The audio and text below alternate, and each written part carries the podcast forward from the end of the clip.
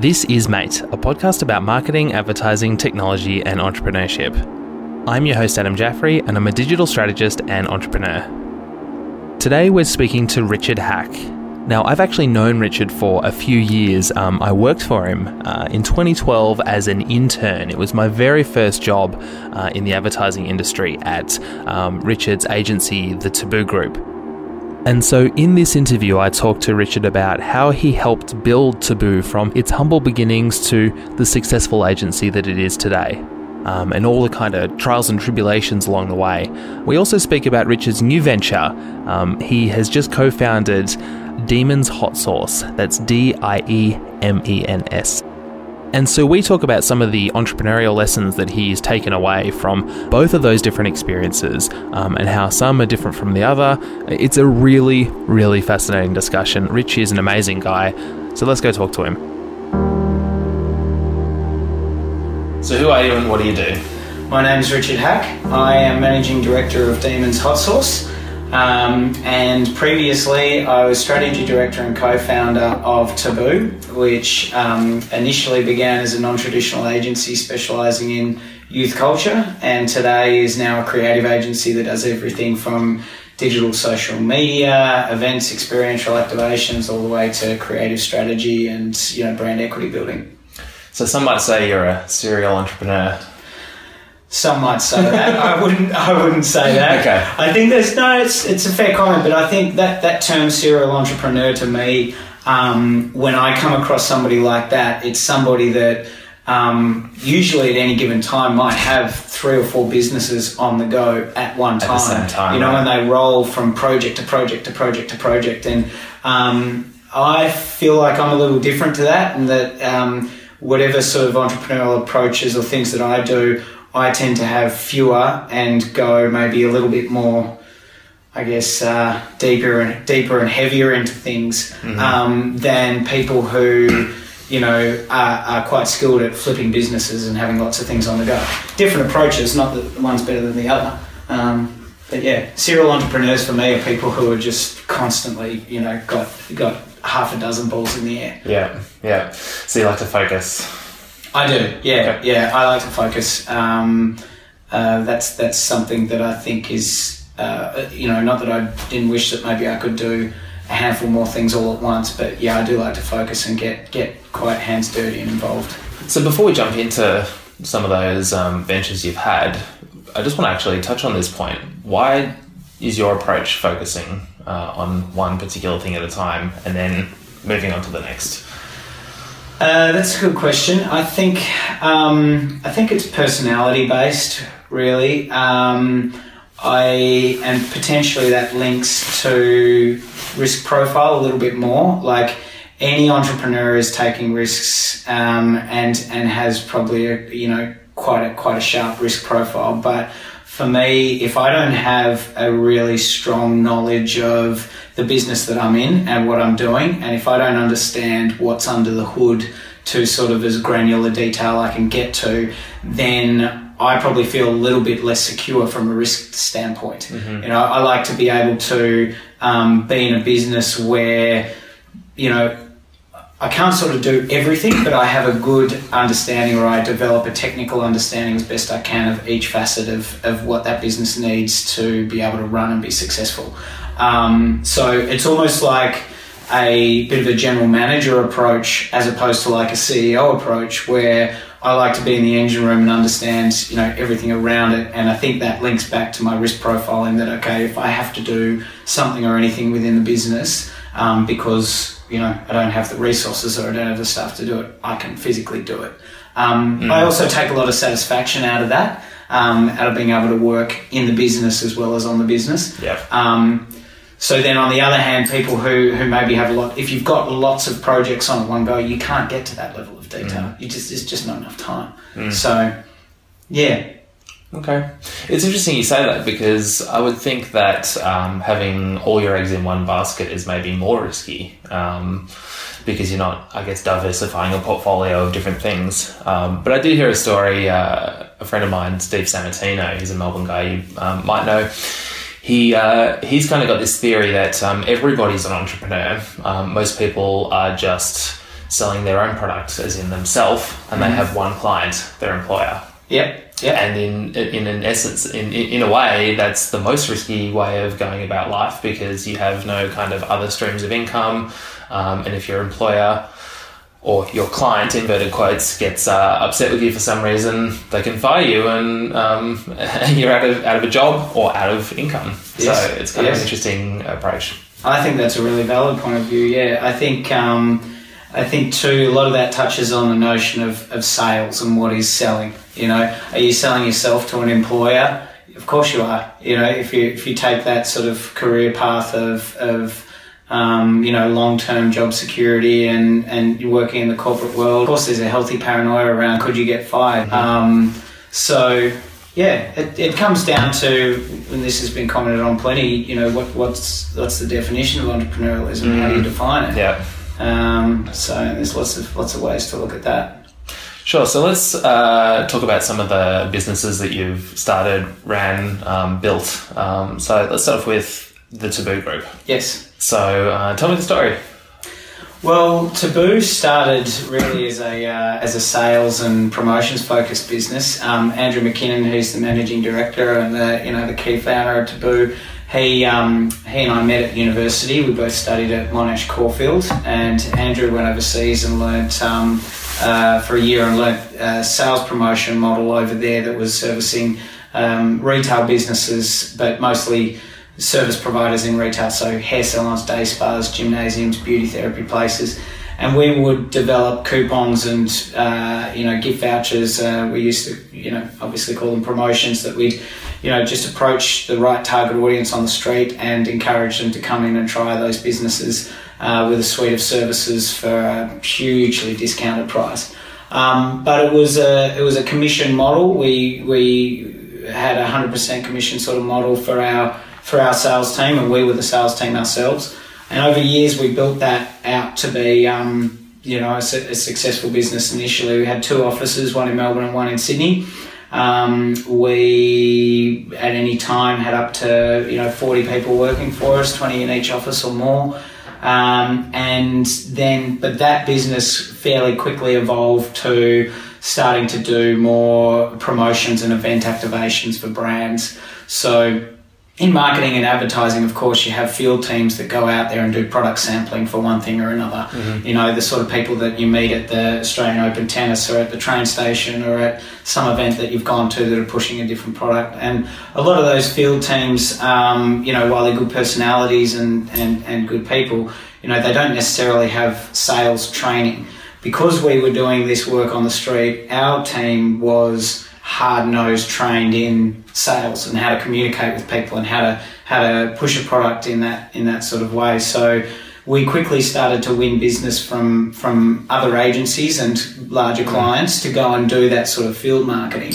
And at that time, we began to see an opportunity to start to push creative back up that funnel, where we'd say, "Hey, this event activation that you asked us to do could have been improved by this and this and this."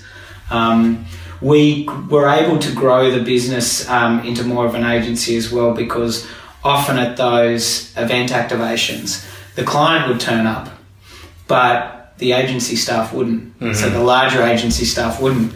Um, and anybody that's that's working in agency land at the moment and listening to this, I'd, I'd encourage you to be careful about that because because that's where um, that's where we were able to sort of eat their lunch because we make these great connections with the clients, the brand managers, the marketing managers, you know, being on the ground at the activation, talking to them about their brands, having the consumer front and center, um, getting face to face with them and stuff. And so it gave us an opportunity to sort of win more budget, win more events, more activations, all that sort of stuff, work a little bit more into the traditional media space. And that's kind of how Taboo um, grew and developed and evolved.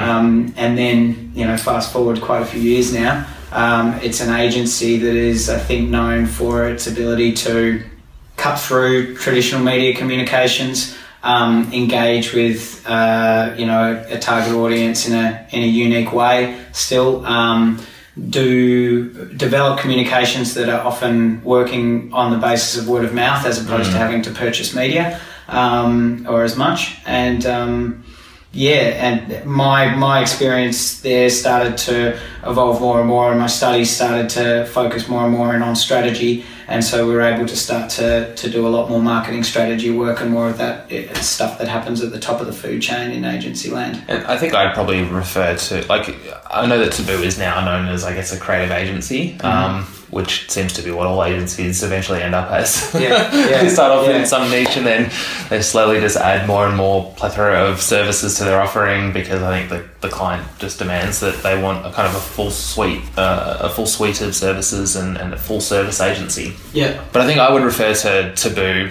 if, if I kind of had to nail it down to one thing is maybe like a guerrilla marketing uh, mm-hmm. agency. Um, yeah. Because you're right. I think a lot of the campaigns that have come out of Taboo over the years are very um, um, well, you, t- you talked about word of mouth, but I- am kind of thinking more they kind of buck the system a little bit and, yeah. and, they try and be a little bit provocative sometimes. And, yeah.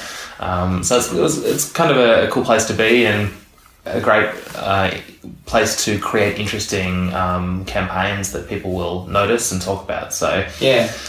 Um, I, I wanted to kind of ask you about you know starting off as really more of a promotions agency and transitioning through this period of you know being kind of guerrilla marketing word of mouth and then maybe more today just a full service um, creative agency we were talking before we hit record about um, how businesses will change and evolve over time what are kind of some of the key milestones over the, the taboo's life that uh, that took it through that journey, that sequence. Sure. Um, and I suppose there's maybe some challenges in there as well as yeah. you know with with anything in life when there's change, there's there's challenges. So yeah, definitely.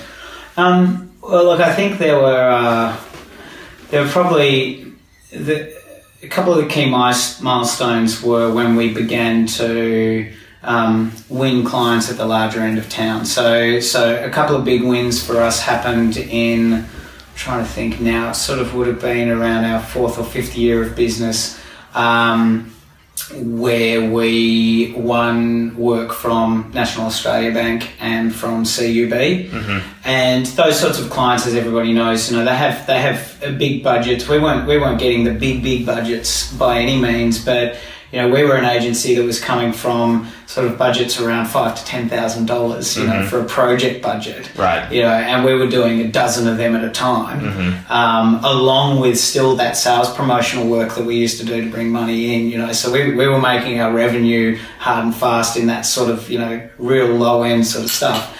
And then you know you get sort of a five figure budget from you know or, or a nice five figure budget from a CUB or a National Australia Bank, and then you know, eventually a six figure budget comes along and that changes your agency. That changes the business dramatically, um, for the better, of course. Uh, but it also puts you on an accelerated path of, of learning and development and, yeah. and staff and bringing that, that sort of those sort of things into the equation. Yeah. Um, and at this time, 2005, you know, 2006, uh, Andrew and I were, we were uh, 20 24, 25 years old, mm-hmm. right?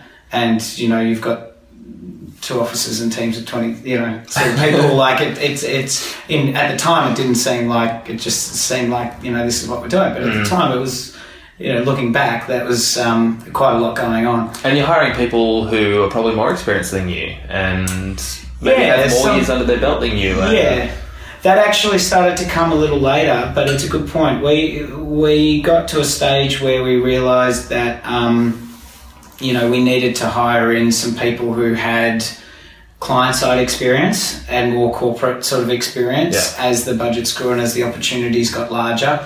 Um, and we also needed to bring in learning from outside because we've been teaching and training and evolving people from the ground up. Um, people a couple of years or a few years younger than ourselves. Very quickly, you're like, okay, we've we've bought this thoroughbred horse. You know, we're paying this person 120 plus kind of thing. We need to get the most out of them. How mm-hmm. can we get the most out of them? Mm-hmm. And it can come as a bit of a surprise when you're employing people like that for the first time and you realize, hey, this is somebody that I've put on as much or more money than you know we're making ourselves, and they're not happy. Mm. you know, and they're not happy, rightfully so, because they want career progression and they want all these sorts of things. But you really got to lift your game to be able to, you know, I guess, you know, at that time and at that age of who we are, to be able to manage and lead that sort of team that was coming in. So, yeah, lots of different challenges with that. Otherwise, milestones that stick out for me. You know, there's so many things to look back on, but the GFC was a big milestone. You know, the GFC was something that rocked our business um, uh, and to get through it and come out of it still alive um, was was something that yeah I'll never I'll never forget. Um, and then are you are you proud of what you guys did over that period? Yeah, because because like. Yeah. The reason I ask that is you have people's like livelihoods and, and not just yourself, right? Like at mm. the end of the day, I think when you run a business, you go, all right, well, I can take it or leave it. I want it to live, but when what I do affects other people's lives, that's a whole nother level of pressure. That's right. Yeah, it certainly is. And having to let people go, mm-hmm. um, and whether that's through redundancy or whether that's you know for other reasons, is is when you're doing it firsthand. It's it's one of the most difficult things you have to do in commercial life, uh, and it's particularly painful, I think, in business to be letting people go as a result of something like a GFC when you know that that person is dedicated to the business, it's a hard worker, they've got great skills, and for one reason or another, you, you know, for forces that I wouldn't like to say beyond your control because, you know, a GFC is a GFC. It's not, it, it's, there are external factors, but as a business, you've got to tackle those head on and you've got to be accountable for it. Um, but yeah, very tough. So we came through the GFC um, uh, without you know making too long a story out of it, but we had um, done everything we could do to get ourselves to the skeleton crew that we felt you know were were the best of our best. Yep. And we thankfully had prepared for the GFC. We had we had um, some cash reserves in the bank, mm-hmm. and we came down to a really small crew. Like you know, we all could sit around our boardroom table and look at one another, and we were at a point where we had to. We were either going to have to let one of the key people go, or we were all going to have to take a hit together as a team. Mm-hmm. And we spoke about it openly and um, almost democratized the decision because mm-hmm. Andrew and I were having so much difficulty trying to think, you know, who goes. And everyone unanimously decided to go down in time, you know. Mm-hmm. Um, but then everyone came back to work and worked every single day as hard as we possibly could until we got through the other end of it. And then the phone started to ring and we started to get actually. Um, quite a bit of business as the GFC started to break. I think because we were known as an agency that you'd get great bang for buck. Mm. So when marketing budgets and things started to open up again, we were one of the first people I think on our clients' roster to call because they had limited budgets but they needed maximum results. Mm-hmm.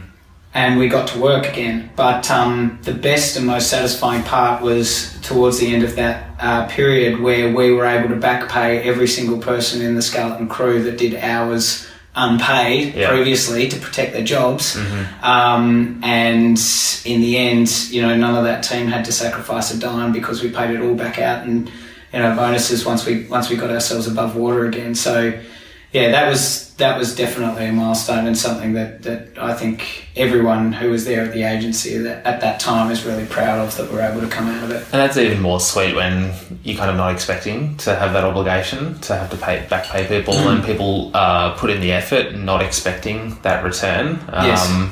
Yeah, that's I've not I've not heard that story before, so that's that's yeah.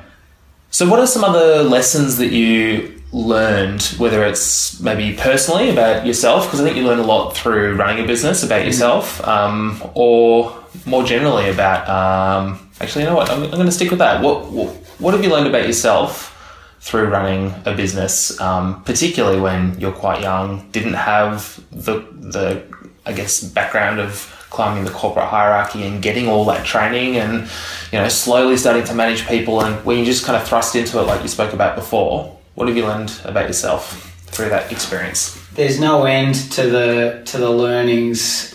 So really it's a case of what what are the really meaningful ones. Um, for me it's very important in business to understand what your personal values are, and that can translate to the values of the business you're creating, you know, the mm. company values or the brand values or whatever it is. But they're, they're never going to be exactly the same. But it's important, I think, to have the self awareness to appreciate that your values are going to be somehow inflicted upon the business and the people who are working within the business. And in the earlier days with Taboo, when we were younger, you know, that reflection wasn't there. You didn't, you know, think to yourself, oh, why did I behave like that? Or, mm-hmm. or, or why is this particular situation with a supplier or a client really, you know, boiling me up? And uh, why did I react that way to this scenario? However, as you make more and more mistakes and you can't sort of understand how did that happen or why did that mistake make you know you eventually find those answers in well okay it's got it's got just as much to do with me as it did the, the situation mm-hmm. or the circumstances and so what is it about my behavior and the way uh, I respond to different things that, that come at me during any given day that I need to know more about so a big learning for me was um, appreciating the fact that you should be aware of more and more aware of who you are and what your values are because that allows you to be acutely um, uh, conscious of why you're treating an employee a certain way or, or, how you need to be in a certain situation with employees. So, what about learnings from a, company perspective, from from the perspective of the agency? What what have you learned about running a business in that perspective? Um, well, so plenty of things, plenty of things. To consolidate it down to a, a few that spring to mind. One is definitely that the team is really paramount to the creative work that you're going to put out there. And, um, you know, that may sound obvious, but I think pulling together a cohesive team is really a big, big challenge as an agency, if you're running an agency. Um, because you never want to have two people that are good at the same thing. Mm. But what that means, I diversity, think, right? You do, and I think what that means in creative land is that you never want to have two people that think the same way.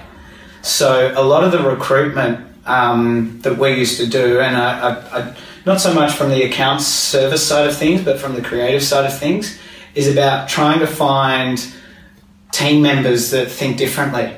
And it's less about looking at a portfolio of their work, because often you know, most work, as we all know in agency, is teamwork, right? Mm-hmm. So you can say, oh, I worked on that campaign, or I worked on this, or look at this that I did, or that. And then you go, okay, but what elements of that are you responsible for mm-hmm. as opposed to this person? And that's not to be interrogatory, it's just to go, well, you know, how much can you really tell from somebody's portfolio unless they're the illustrator or the yep. artist?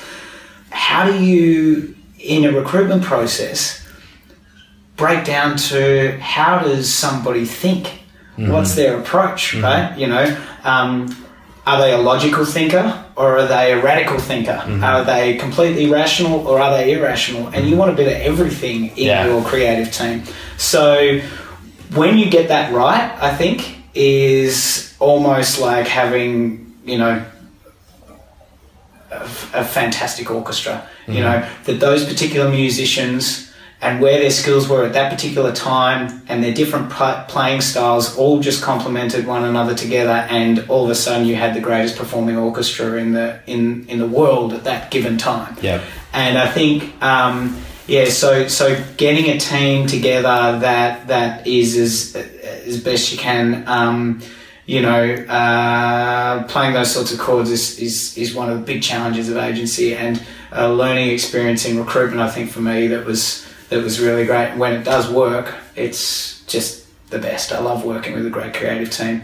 I'm sure anybody in agency that that works with creative from an account service standpoint or in creative, you know, hopefully you've had those moments where there's been those three or four other people that you're working together with and you just know the work you're getting at is really great. Yeah. Yeah. Yeah. And we should mention that you were um, heading up strategy at Taboo. Yes. So yeah. that was kind of your involvement with the, the creative team. Yeah. And just one point I wanted to make on the um, the kind of team element, you're talking about this beautiful symphony that's working together. Um, it's constantly changing and evolving as well because you know people leave you need to hire new people when new work comes in so you've got That's to right. try and fit and mold it as it goes on Yeah, yeah, So- that's right, that's right. And it's you know I think um, so. Reese Hobbins, who's creative director at Taboo, who you know I've had a, a long great career working with, he uses sports analogies a lot to describe the team. And I guess it's no different that if you're you know running a, a football team or a basketball team or something like that, as soon as you have a player that leaves in a particular area that was a great player, you know finding you know refilling that position becomes something that you know it's going to affect the whole dynamics of of that entire team. So yeah, it's it's a challenge. so speaking of um, you know evolution and things changing um, you've had some changes recently over the past couple of years you've left taboo Yes. um, which is probably a big decision for you Yeah. Um, do you want to really briefly tell me about how that kind of went about, and then we'll, we'll move on to um, what you're doing now? Yeah, well, look, you know, my tenure at Taboo is 15 years, so it's a, it's a long time. uh, and, um, you know, I'd always wanted to have at least two careers, Yeah. not just one. So it was something that was kind of always on the cards a, a bit for me, but there was just a, never really a, a, known period of when that, you know, when those paths might go um, in a different direction. The vision for Taboo was one that's, you know, as you say, around creative agency and exciting and going that way. I wanted to find myself in a position where I had a bit more control over a brand. Um, I did also want to get into a uh, business environment where I was making something, manufacturing. You know, you hear a lot of that these days as well. I think people in agency too, or professional services in general, you know, you work, you do great work, you do a lot of work, but um, sometimes the work, when you look back on it, it it can um, uh, it can seem as though there's nothing really physical that's left there for you. Yeah, well, So- it's entirely IP based. That's right. It's Yeah. IP based. Yeah. So you're working on now uh, a product, right? Yeah. Uh, it's called Diemens, not the demon with horns, but uh, it's a well. It's funny the uh, irony of that. It's a hot sauce brand. That's right. Yeah. Yeah. So uh, I wanted to ask you why hot sauce. Why hot sauce? If you had have asked me when I was 16 years old if I'd be running a hot sauce company, I would have laughed. So I'd start with that. Uh, look, hot sauce is something that, as a product, I've always enjoyed. Oh, well, I've enjoyed hot sauce since I was about you know 20 years old. Um, I met a couple of close friends of mine uh, when I was living in London, and they were hot sauce fanatics. They're Canadians. They grew up on the stuff. Uh, they converted me to a bit of a fanatic and uh, they since moved to Australia. This is Douglas and Derek Compo I'm talking about, both founders of Diemens as well. They've been making hot sauce since they were kids. Uh, we'd spoken about it as one of those projects that many people do. You have these blue sky projects um, uh, that you want to work on, and at the time that I was looking for other things to do, uh, this was one of many that, that I was considering. And the pieces just fell into place. And by pieces, I mean there were a number of market factors and, and forces that suggested that this, this would be a good opportunity. The growth of hot sauce has been significant all over the world. So, you know, in North America, the growth rates are 20% year on year Yep. sort of thing. Um, here in. Australia, it's huge. It's massive. It's the highest growing condiment by far um, uh, in in the United States. So here you go. You- You're talking before about getting really, really deep into something when you're when you're working on it, and so you're talking about the growth of condiments and all. Like you know, um, I, don't know if someone who's running five bus- businesses at once would have that level of understanding of one particular business they're in. So there's just kind of an example of Yeah, possibly not. um, and the then in, here in Australia as well, the local market factors. You know, we'd seen the uh, when I say we, I'm talking about us as the founders. You know. Doug Derrick, myself, and and Reese Hobbins again um, uh, from Taboo. The palate of Australia has become more and more. Um, uh, I think excited by chili and hot food. Um, then you've also got the multicultural movement here in Australia that's you know now a generation old or more where we have a lot more people in this country who have grown up on chili themselves whether from India or, or Asia or, or North America or anywhere over the world so the Australian palate is is is getting far more familiar and, and there's a lot more demand for these sorts of flavors. So from then on, a lot of our work just initially started with the product and getting the product as good as it could be. And the Stinger hot sauce that we make uh, was awarded silver medal at the World Hot Sauce Awards in Louisiana last year. And that's uh, obviously we believe our hot sauce is the best around, but that's a nice, you know, sort of external mm. endorsement of the of the quality of it and the flavour of it. It was a case of just having a, a, a chance to work on something that we'd have great control over the brand, great control over the creative direction of everything involved in it. Um, we and I, I, really wanted to get involved in a different industry, and the food mm. industry here in Australia is a really exciting industry to be part of at the moment. That's for sure.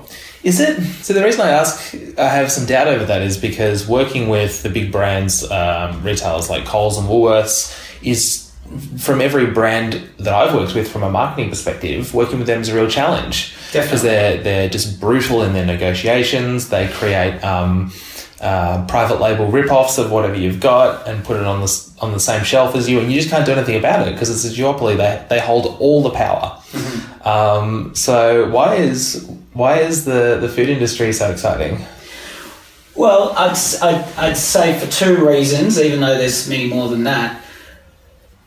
I don't believe that that's going to be the state of the game for much longer. Now, when I say much longer, yeah, maybe three, four years longer. If we look five to ten years, I'm not so sure.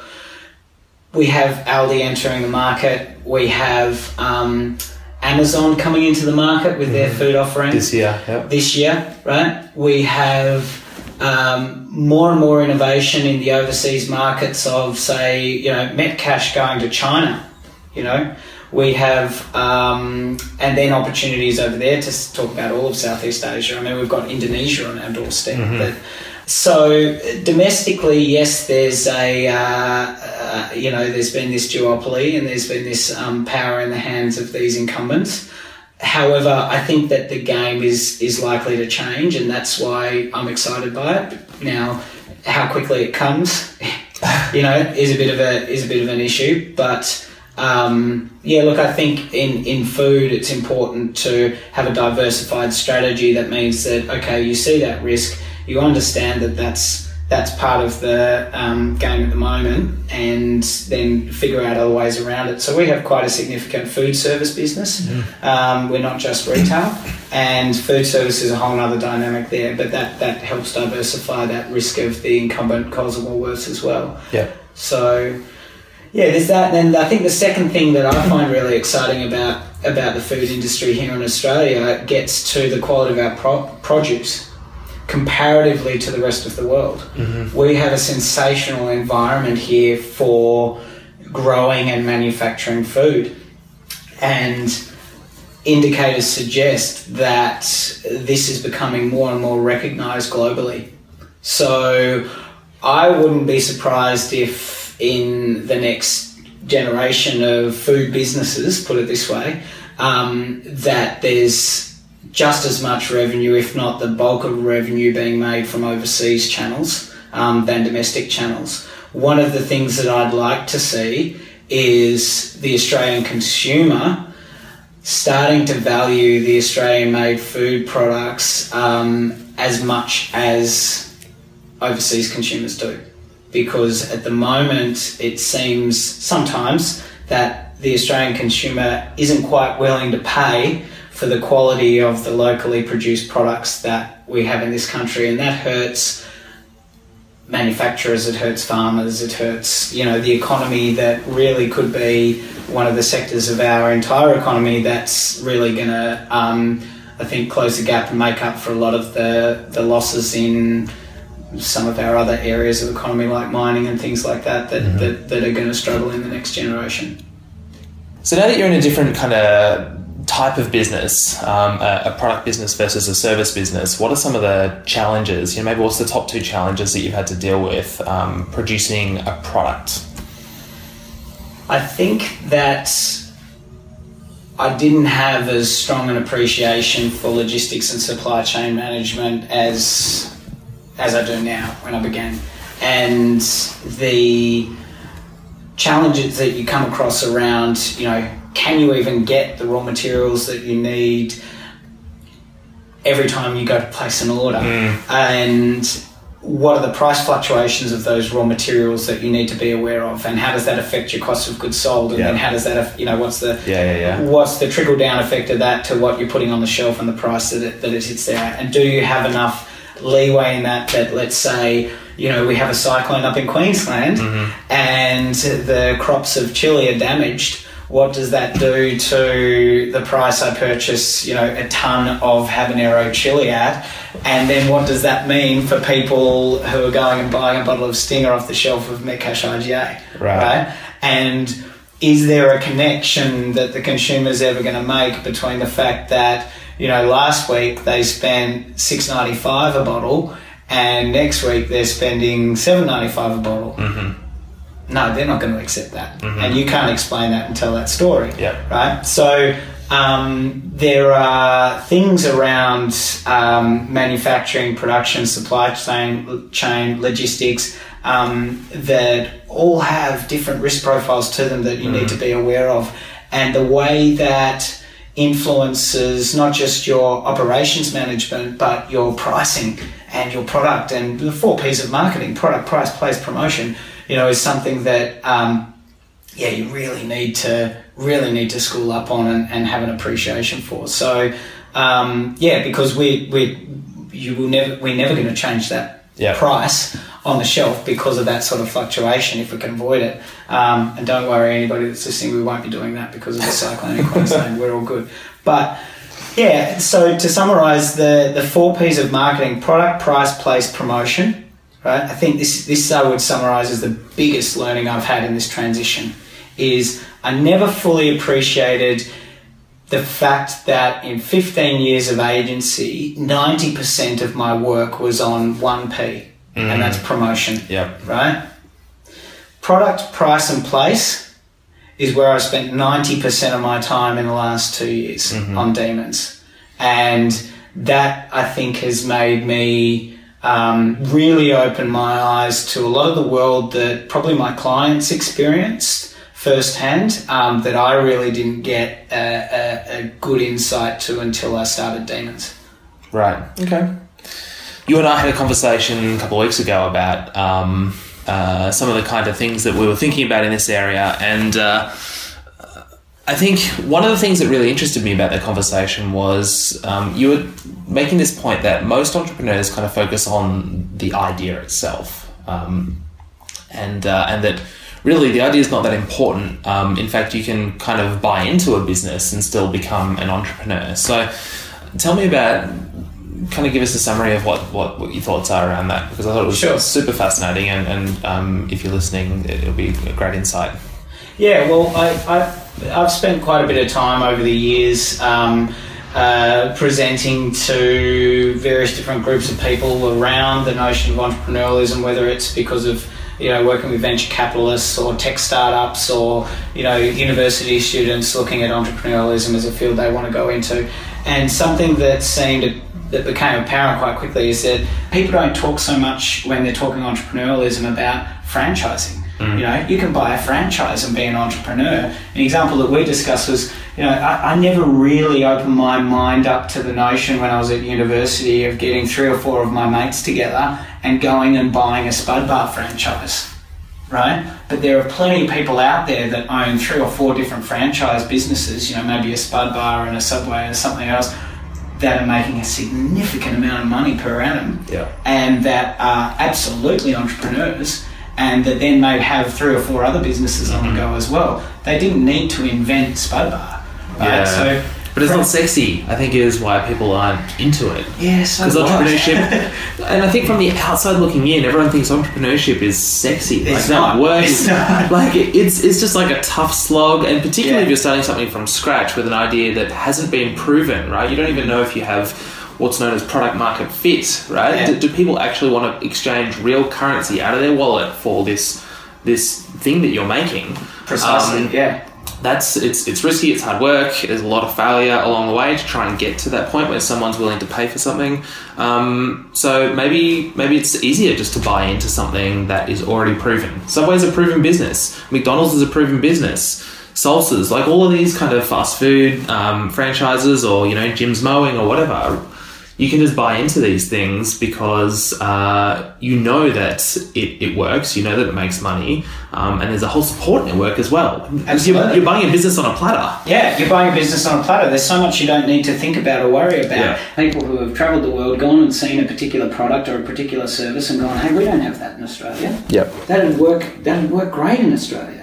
Yeah, and then they come back and through getting some venture capital, getting some borrowing some money, or having some resources of their own, they start to import the product. And then again, they've got all that support network from that particular product and the owners of that product in their home market. Yep. They can go, "Here's how you do it." Yep. Um, so yeah, exporting, licensing, you know, is another one. You know, licensing some technology. If you're in the tech space and you would like to be entrepreneurial in the tech space, you don't necessarily need to invent the next killer app. You don't need to invent the next technology. There's technologies out there that you could license. Yep. You know, and have I guess the territory that is Australia or Asia Pacific or something for you to you know push that license. And a lot of people who work in licensing, they don't actually even run any of the business. They just own the license and then on sell the license, license the license, Uh-huh. so to speak. So um, yeah, I think there's plenty of ways to skin the entrepreneurial cat, so to speak. One other thing I wanted to ask you about was uh, the this kind of romanticized notion of failing fast. In, in the entrepreneurial circles, it's it's quite a you know driven by tech, uh, driven by tech startups. Um, people think you to fail fast and you do the lean startup, and, and it's good when you fail because you're learning and you're, you're getting closer to the to the goal. But you had a different opinion.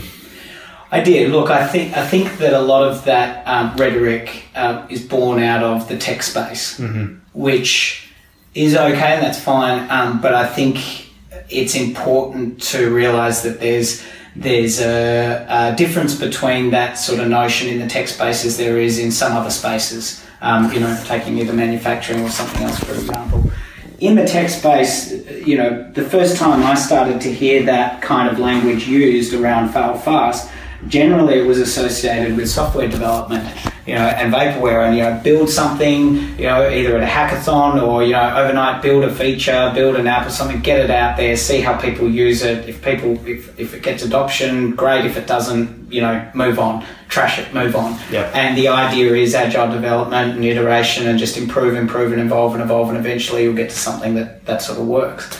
In that context, fail fast, fine. As it sort of seems to have trickled into the entrepreneurial space, it's where I start to question it a little bit more and go, well, you know, failure and failing, like that has some quite serious implications when you're at certain levels of commitment. For example, commitment might be that you have suppliers that mm-hmm. you owe money to, and if you fail and can't afford to pay those suppliers, failure is not something to be glorified in that sense. You know, you have an obligation and a fiscal responsibility to do what's right because if those people don't get paid, then how do they pay their employees? Does your failure actually have a trickle down effect to the failure of their businesses?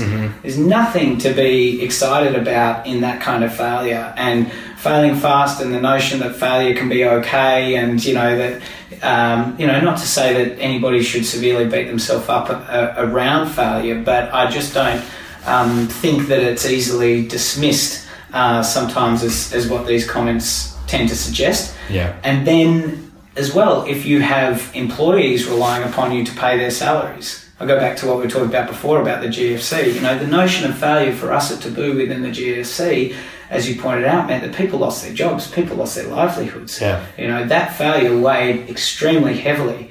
And if we had have been, um, if Andrew and I were possibly a little bit more okay with failure and go, ah, the GFC hit us, wasn't our fault, ah, we failed, then there would have been a lot of debtors left unpaid mm-hmm. and there would have been a lot of employees that lost jobs and weren't paid super severance whatever whatever or you know we Yeah. struggled to pay that and at the same time taboo would not exist right now Yeah. okay that would suck Yeah.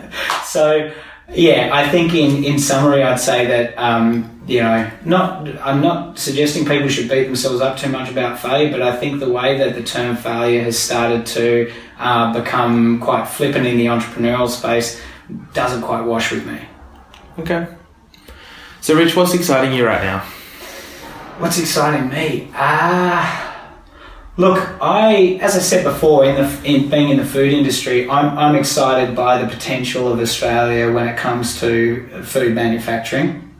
I think that there's a difficult road ahead still, and there's a lot of um, there's a lot of issues that need to be ironed out. But I think, yeah, I'm excited about being in the business of food. I'm really excited about uh, uh, technology from the standpoint of, of energy. I think that chaos is the mother of all invention. If that is that what they is that how the saying goes? I'm not sure. I don't know. But anyway, I'll look it um, up. I'm watching this situation in South Australia quite intently, Yeah. um, and the energy crisis quite intently because I think it's really exciting that somebody like Elon Musk, you know, comments, even though it was just a tweet, but comments on the situation in South Australia Yep. and is there to um, back, in a way, the South Australian government and the moves that they're making towards clean energy. I do think it's a shame that the rest of Australia, and particularly the federal government and, and the way the politics is going, that we aren't all behind South Australia and, and, and supporting, whether they have blackouts or not, supporting them and their push towards trying to be a, uh, a, a clean state like that. But I think there's a lot of great innovation and technology and entrepreneurial opportunity in the areas of clean energy um, here in Australia and the technology that can be developed around that. So I'm excited by that. I'm not involved in the space, but I watch it pretty closely, and I think that that that's something to be um, um, yeah to be pleased with as as new things are released. Well, Rich, thanks for coming on the show today. Thanks a lot. I was um, really happy to be here, and hope it's um, yeah been informative.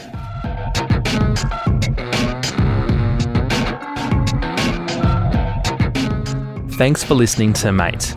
If you'd like to read the show notes for this episode, head to the website matepodcast.com. I want to say thank you to Richard for coming on the show. I really enjoyed the chat. Thank you to Josh Armour from Armour Pod Productions for editing this episode. The beautiful Mate Podcast logo is by Courtney Carmen, and the music is by Nine Inch Nails, used under a Creative Commons license. Also, thank you to Dan Sparks for your wonderful iTunes review. If you want to review the podcast as well, just head to um, matepodcast.com slash iTunes. It's a short link that'll take you right to the store. It would really make my day if you did that. And finally, if you have any thoughts, suggestions, feelings, um, if you just want to say thanks, or also just if you want to say hi, send me an email. Um, it's adam at matepodcast.com. I'd really love to hear from you um, wherever you are in the world. Uh, I saw there was people downloading the show from Fort Lauderdale in the US and from China and um, all around the place. So um, please reach out. This podcast is made with love and dedication in Melbourne, Australia, um, but I'd really love to hear where you're from. In the meantime, thanks so much for listening. This was a Jaffrey product. Bye for now.